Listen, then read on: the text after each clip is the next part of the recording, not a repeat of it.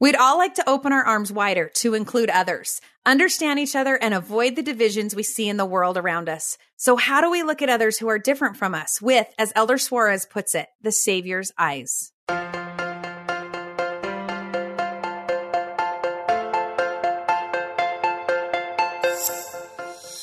Hi, and welcome to Magnify. We are a podcast that helps keep General Conference top of mind without adding to your to do list. I'm your host, Kathryn Davis, a mom, a seminary teacher, and a big football fan who loves God. And I am so excited to learn and be inspired with you. We know life is busy, and we are here to lighten the load by bringing you weekly spiritual reminders that will leave you feeling a little bit better than before.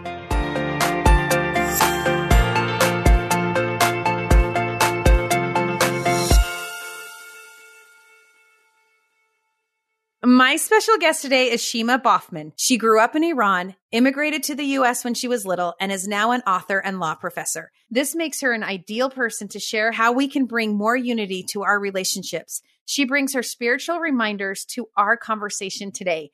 Shima, let's just get right into it, shall we? Yes, let's do it. We're talking about Elder Soares's most recent address, Brothers and Sisters in Christ. And you have a story that prompted one of your spiritual reminders. Can you tell me that story? Yes, and it's a very unflattering story, but we'll, let's leave that with that, right? it's always good to start with that. So, okay, it was 2018 and it was right after Halloween, which in mom terms, or for me, is basically like Christmas Eve. And I'm just like frantic because there's so much to do. This particular Christmas, I was pregnant and I had all these medical complications with my hip and I couldn't really walk or stand. And so, you know, when I'm teaching, I'm sitting on a stool, completely a, a horrible time in my life. and um, I remember during this, ho- you know, holiday mayhem, my friend Kristen reaches out to me and says, Hey, would you be willing to uh, mentor a refugee mother who is just escaping an abusive relationship? And I remember thinking, Oh, I just, my heart wants to say yes, but my mind is saying, I mean, you're barely taking care of yourself right now. How on earth would you take on someone else? Before I tell you how that ends, I want to just kind of put in context how I understood Christmas and where it all came from in my life. So, you know, I grew up in Iran and until I was seven, I didn't really know anything about Christmas. I never heard of it. In those days, there was no TV where I, you know, you'd see everything. Um, we had one hour of, com- of cartoons in Iran and it was like some squirrel cartoon, but you know, that's all. So I didn't know anything about America. Anyway, we end up in America. And I remember um, we had our first experience with Christmas at a church. So someone invited us to their ward Christmas party. And we went, and my little refugee mind is blown because I'm like, this is amazing. I've never seen all the lights and celebrations. It was so amazing.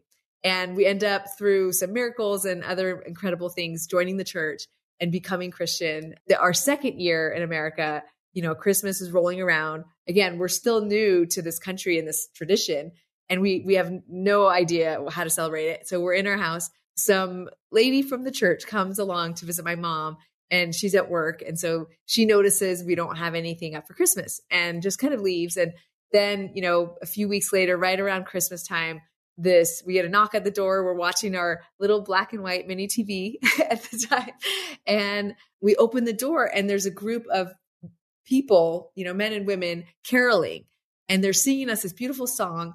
And before you know it, they open, you know, their cars and bring in baskets of presents for all of the kids in my family. For my parents, they bring Christmas meal, a tree, decorations. I mean, fully explain to us how Christmas is. And so this was my introduction to Christmas, right? And you know, for Christmases after that, this was in 1987, this happened. And for, you know, the next 31 years uh, before 2018, I really tried to do something for somebody at Christmas time and try to recreate this magic. I never was able to kind of quite get to that level of extreme, beautiful Christmas that we were provided, but I tried to do this. And so, anyway, um, you know, fast forward, my friend asked me, you know, can you mentor this refugee mother? And, you know, I say no. And I say, I can write a check because she was part of it was a financial donation and the other was a mentoring. And I was like, but I can't mentor. I can't take someone on right now. And it, you know, honestly, just like I say no, I walk away. But but then it kind of like gnaws at me. You know how things like you say Yeah. thing where it's the right thing. And fast forward, I, I have my baby in January. In February, it's still gnawing at me. And I'm like, I should just reach out. So I reach out to my friend. I say, Hey, you know, what's going on with the refugee situation? And by this beautiful turn of events, right? Every other refugee mother has been taken by another family and except for this this mother that I had been asked to to uh, mentor. And so I say yes let me mentor her. You know I clearly I'm supposed to. And I say yes. So I went to her house and I walked into her apartment and she had just qualified for this apartment. She has nothing in it. It's an empty apartment. We're sitting on the floor. And she proceeds to tell me how she's grown up in a refugee camp. She's from Rwanda and has lost her entire family all her siblings, her both of her parents in the war, the genocide in in Rwanda. And I remember just sitting there and I just had this realization and I it- the spirit like said this to my mind. It, it wasn't me because I wouldn't have thought this, but said to me, Shima, she is your sister. And then I felt this profound love for her, like this like she's my sister and I need to take care of her. And what flashed in my mind, which, you know, should have earlier, but was this realization that, you know, I also had an empty apartment when we first immigrated to the United States. We slept on the floor until we found mattresses that were kind of discarded on the curb. And, you know, I also was alone for a time as a single mother and had that experience. And so I, I felt like God has brought us together as sisters. Like I could relate to her. I could love her in a way that was deep and it was it was so instantaneous. I've never experienced anything like this in my life and it reminds me of this quote uh Gregory Boyle, he wrote the book Tattoos on the Heart, which is like an excellent book Mm. anyway, but he said it is God's dream come true when we realize there's no daylight between us. And he says serving others is good, but it's just the start. And he says it's the hallway that leads to the grand ballroom, which is kinship. And that's kind of brotherly and sisterly love. And he said, not serving another, but being one with another. And Jesus is not a man for others. He was one with them. And I just think about Spratha and what happened. So, you know, she becomes our family. And, you know, every family event, she's there. You know, a few years later, COVID hits. And I remember during COVID, because of this whisper of the spirit that she was my sister, I remember realizing I felt this darkness during COVID. I felt sad and lonely and things were hard. And I was just like, I didn't feel well. And in my mind, the spirit whispered to me, Sparatha is probably also having a really hard time, right? That she's also maybe feeling this darkness. And so I remember being prompted to uh, refer her to the missionaries. I didn't want to, you know, jeopardize our friendship by trying to teach her the gospel and make it feel like conditional or something. So I just Oh. called the missionaries. I said, Hey, you know, there's a, a woman I know. She's lovely. She might be receptive. And anyway, you know, fast forward a six months, she ends up deciding to become a disciple of Christ. She joins the church. Um, she's an incredible member of the church. She's the first one to show up to clean her church every time. I remember one time she's like, I showed up to clean the church, but no one else was there. And I'm like, you are just, just a marvel. And so anyway, Well, I think this experience that you had is maybe why Elder Soares's talk stuck with you and spoke to your heart because your first reminder is love them because he loved them. And it sounds like that's what you experienced in that moment with her yes, is you felt of his love. yes. And I just want to ask you, you actually mentioned that quote, kinship is where there's no daylight between us. What causes daylight between us? What separates us from other people? I mean, I think that's that's that's nature, and it's like if we can get to this divine love, then we can se- separate the daylight. But but that's the the challenge, and uh, something awesome. I just just stuck with me. I can't get out of my mind from the talk that um, Elder Soares gave was he references a Martin Luther King talk where Martin Luther King kind of breaks down the kinds of love. And there's like eros, which is like romantic love. We all know about that. And then there's philia, which is kind of your friend, your friendship. You know, you love your friend because they love you back. But then there's this like third love. This is like our goal in life. This, you know, our striving to get to, which is the, the removing the daylight, becoming one. And it's, and it, they call it in Greek agape. And it's this where we love people, not because we like them, not because their attitudes or ways appeal to us. That's Martin Luther King's words, but because God loves you. So when we realize how much God loves us, we can then impart that love to others. And I can really speak, you know, with from that experience with Spratha. And I wish it, this was an experience I could have with everyone, right? The mailman, the Amazon delivery person, the everyone, you know, you encounter on the road that honks at you. but that yeah. is the goal, right? Is is if I could get that divine love, love them like God does, that's the key. And I mean, I think, you know, one of them is just to realize how much God loves them, right? And I've heard of really neat stories because I work in, you know, criminal justice and things of people, uh, you know, trying to forgive others who have harmed them massively. And the way they're able to do it is is realizing how much God loves them because it's hard to as a human that's been harmed to love them. Yeah, because we don't all get that experience with a refugee sitting on the floor and and feeling that agape right. feeling that overwhelming love that god has for them. Right. So how have you taken that and tried to translate that into your everyday with the sales clerk or with your children or with a neighbor that you're a little annoyed with or how how can we begin to translate that oh that's so good i mean for me and i can just only speak for myself it's it's constantly reminding myself of my covenants to be like Jesus Christ. I've taken on his name. So when I put on my garments, it's like, okay, Jesus is with me. And I, you know, constantly reminding myself of scriptures. And, you know, I think all of the, it's like the textbook answers. Try to read my scriptures, go to the temple all the time, you know, pray. I mean, that is the only way we can do it is because it's through him. He's the one that was the one that uh, showed us, that exemplified the agape, the, the love, the perfect love, the charity, you know, perfect love of Christ. And I don't naturally have it. And I, I need to seek it. And that's why it's it's a striving, right? And then it's praying to Heavenly Father when you fall short, which for me is often, right? Every night it's like, oh man, I didn't love X, Y, and Z people in the way I should have. How do I do better tomorrow? I mean, what do you do, Kathryn? I, this is a great question. I've thought about this so much because I pray every morning that I will be able to see my students through his eyes.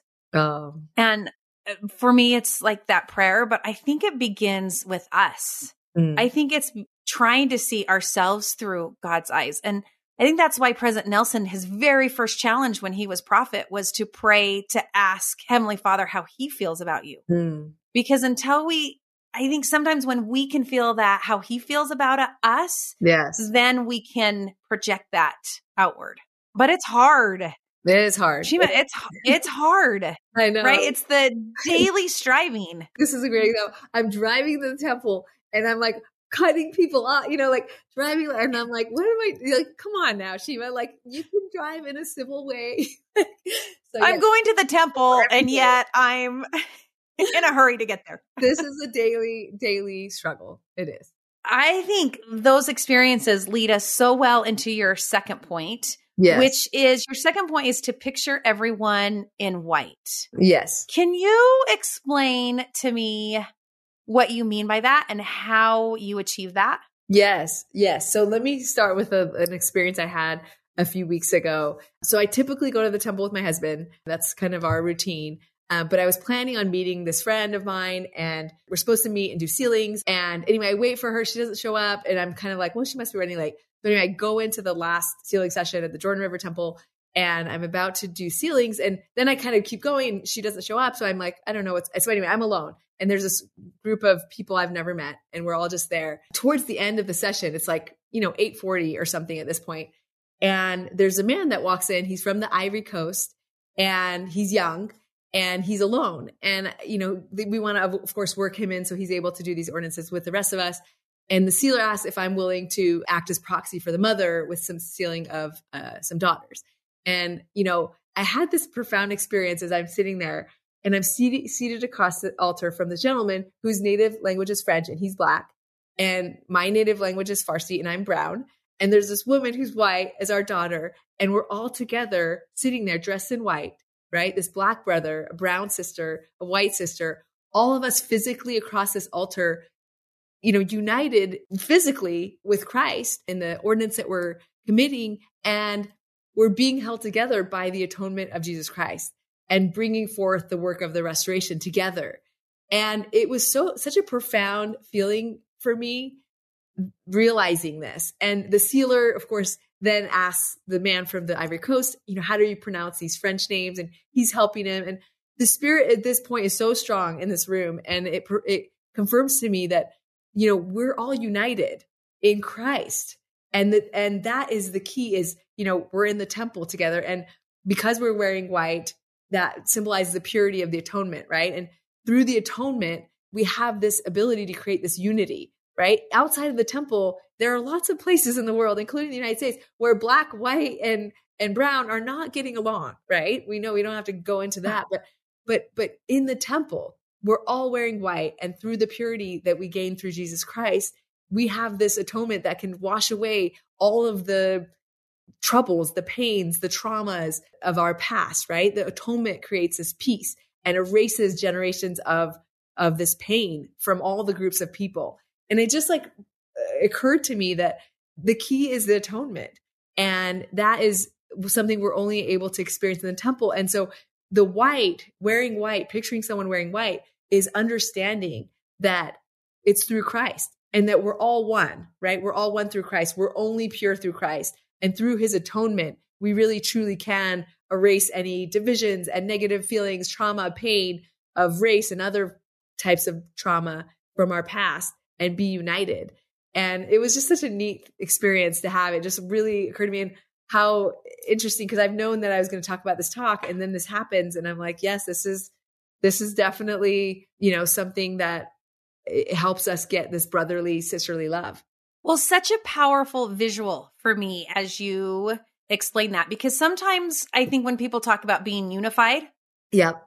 we automatically go to that means we're all similar. Right. we all have to fit this certain mold. And I think a lot of us struggle with that, like fitting in a certain mold. Yes. And that kind of leads into your third point divine identities create unity. So, can we talk about that for a minute? Yes. What inspired that thought?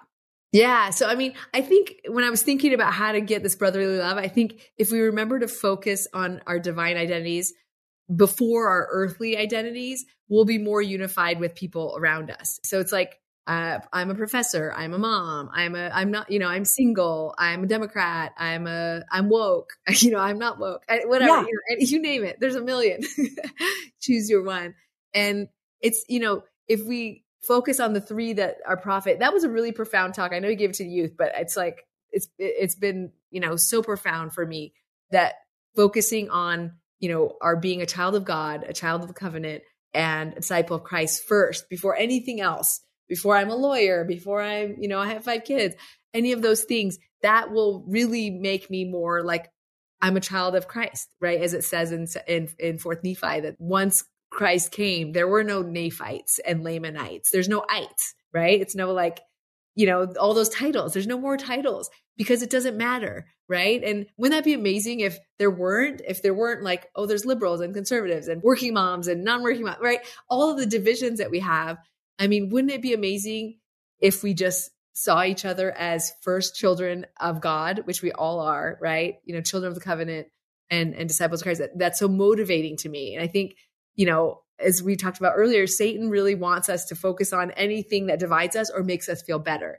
So something else that Elder Soares says, which I love, is like, you know, in the temple we lose our egos, and there's no vice presidents in the temple, right? And that's neat. That's why you know we all wear white. We're the same. And and the same with divine identities. When we're all children of God, we're all the same. And we all, you know, are equal in footing to God, which is the most important status that we can have as, as children of God. You know, you think about how Christ lived, right? How he spent his time. He united those who weren't part of the crowd, that weren't in, in the in the status and titles of the world. We're we're on the lower rung of society, right? The the publicans, the women that had five husbands that couldn't go get water in the middle of the day. Um, the people that had to watch him from trees, Zacharias, right? That couldn't even join the crowd, that nobody even wanted to talk to them. And, you know, something else that came to me was I was thinking about this is you think about Jesus Christ himself, our savior, who we adore, right? And you think about him today and in his, in his status in, in, in those times and today, he was poor. He was homeless, right? He came from a part of country the country that they said no good could come out of in the scriptures. His cousin's in prison, John the Baptist, right? And he himself is in trouble with the church and the government. I mean, would we have befriended him let alone recognize him as our savior and followed him? That's a great question to ask I mean, yourself. Yes, to ask myself, I'm like, gosh. and am I doing that right. on the day to day? Right. Who am I reaching out to and including in my circle? Right. And even what what label am I picking up? President Nelson talks about all those labels, right? That we're picking up other labels. And Satan wants us to pick up some of those other labels. He wants a, to divide us and make us different. Why do you think he wants to do that, Shima? Like, oh, I love it. You're, what happens when he does that? What happens is, is then we're no longer united, right? It's like, oh, that person's a drug addict. We don't need to help them. Or they might, you know, they're not safe to have around. So we can't, right? I mean, there's reasons why we don't befriend the lowest among us and, and eh, eh, include us in our, include them in our lives in a way. And, and, and to be fair, you know, Jesus wasn't, you know, trying to spend time with people. He was trying to minister, right? He was doing God's work to help these people. He wasn't like, okay, I'm going to go hang out at the, you know, eh, in the, with the yeah. bottom rungs of society to just be there. He, I think he was really trying to, to lift and to, to serve. And, but, uh, you know, I, it's so hard. I don't know. What do you do? It's hard, but I think I have to put myself in situations where I can interact with people who are different. I have to learn the stories. I have to put myself in a place where I can learn and grow and and know them, right? Not just stay in my own little row at church and not interact with anybody who's different than I am. Then I'm stunting my growth. Because the whole reason why we're a church is a community to learn. It's a messy place to learn and to grow. Yeah. So, Shima, when have you felt unity with those that are different or believe or act differently than you do? I think, you know, something I've tried to do, eh, you know, we're in a divisive time. I'm not the first to say this, right? We all know this. And something that, that uh, really helped me to kind of feel more unified with people. And I, you know, some of my friends are like surprised about this, but I, I truly kind of, you know, have gotten to a place where say like politically or socially or, you know, all these divisions we, we have and think I, I've gotten to a place where I can understand both sides and I like things don't anger me in a way that they used to politically or, you know, things happen. And what I, I did um, kind of practically, and I know sometimes we like practical things is try to really like understand the stories of both sides from their perspective right? And it's like the same with people. Every story that gets you upset, you're you're missing half of it because most people are trying to do their best and I think it helps me to kind of understand there's two sides to each story. And Shima, as you've tried to reach out and and find unity and picture people in white and bridge that gap, what have you learned about Jesus Christ? Oh, I mean, what I've learned is, you know, the more you follow him, right, the more he becomes your central influence. And that's hard to do with all the influences in our lives, but that he's your best friend, that he is your exemplar. And the more you are able to have this this kinship, this brotherly and sisterly love for people because you can love them like he does, right? If you the more you let him in your heart, as John says, if you, the more you let him abide in you, the more you're able to externalize this love. And it's through Jesus Christ that we can become friends with someone who's homeless, that we can change ourselves and and and have this light radiating from us. It's because of Jesus Christ and it's only through Jesus Christ. And I think the more I can channel him in in my daily actions, and where I can remember him, the more I can do that. We can show our love in praise and prayer and in scripture study and going to temple, but one of the great ways that Jesus wants us to show our love is through other people. And so if we really love Jesus, right, we'll invite, you know, awkward Shima to my house. Uh, I, I just think of all the people that served us over the time when I didn't speak English. My mom didn't speak English. Like I distinctly remember women from church inviting us over to teach my mom how to make ziti so that I still know how to make because of women from church. And I just think even like one-off invitations, because I think sometimes it's overwhelming to think, how do I adopt someone into my family? Like you don't always need to do that, right? I think Spratha, I, I needed to because Spirit told me to, but but sometimes it's just like sending a text to the neighbor, inviting them to your Christmas party at, at your ward or your house, or inviting them over, you know, somebody that might not feel unified in some way, whatever, for whatever reason, whether it's, you know, who knows. And I think even just those one off shows of love is us being Christ's hands and showing that love and unity. And you bring that light and you get more light. It's like it multiplies. And so it's it's good for you, it's good for them, and it shows God that you love him and that you love his son such a great way to lead into maybe your small and simple challenge. You were just talking about little things that we could do to bring light and to love into our lives and into others. So, what would your small and simple challenge be this week? Something that we can incorporate. Yes, I think we could all, and I, this is myself included, maybe ask Heavenly Father next time we pray, you know, how can we be enlightened through the Holy Ghost on how I can improve in this front in in in ways where we treat people differently than we are. Actually somebody asked me because there was a time in my life where i was struggling after my divorce and church felt awkward because i didn't fit in.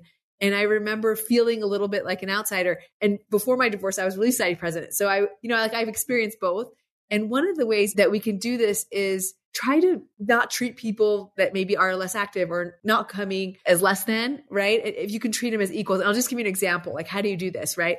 Instead of, you know, calling them and say, hey, like, let me bring your kids to the party or something like that, just ask them, like, what would you think would be a good activity for your kids? Like, would there be something that would be fun for you to come in? Or instead of, you know, reaching out for the ward Christmas party, just maybe invite them to bring something you know, I just think if we treat people as equals and not like, oh, these people are struggling and we need to help them, right? I think the more we treat them as one, as sisters, I think the more they'll feel that sisterly love, right? And so, anyway, if there's any ways, and hopefully something we said will spark a, a light in somebody that they will know what they need to do serve. I think the spirit can speak to people if i'm saying the wrong words the right words will appear in their minds and so we know that that works that's the power of the spirit so hopefully we have it with us and, and others can be inspired by praying of how I can make my life in a way where I'm I'm united. I don't treat others as less than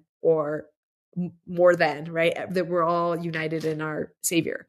Well, I want to hear what people feel inspired to do. And maybe that will spark something in me.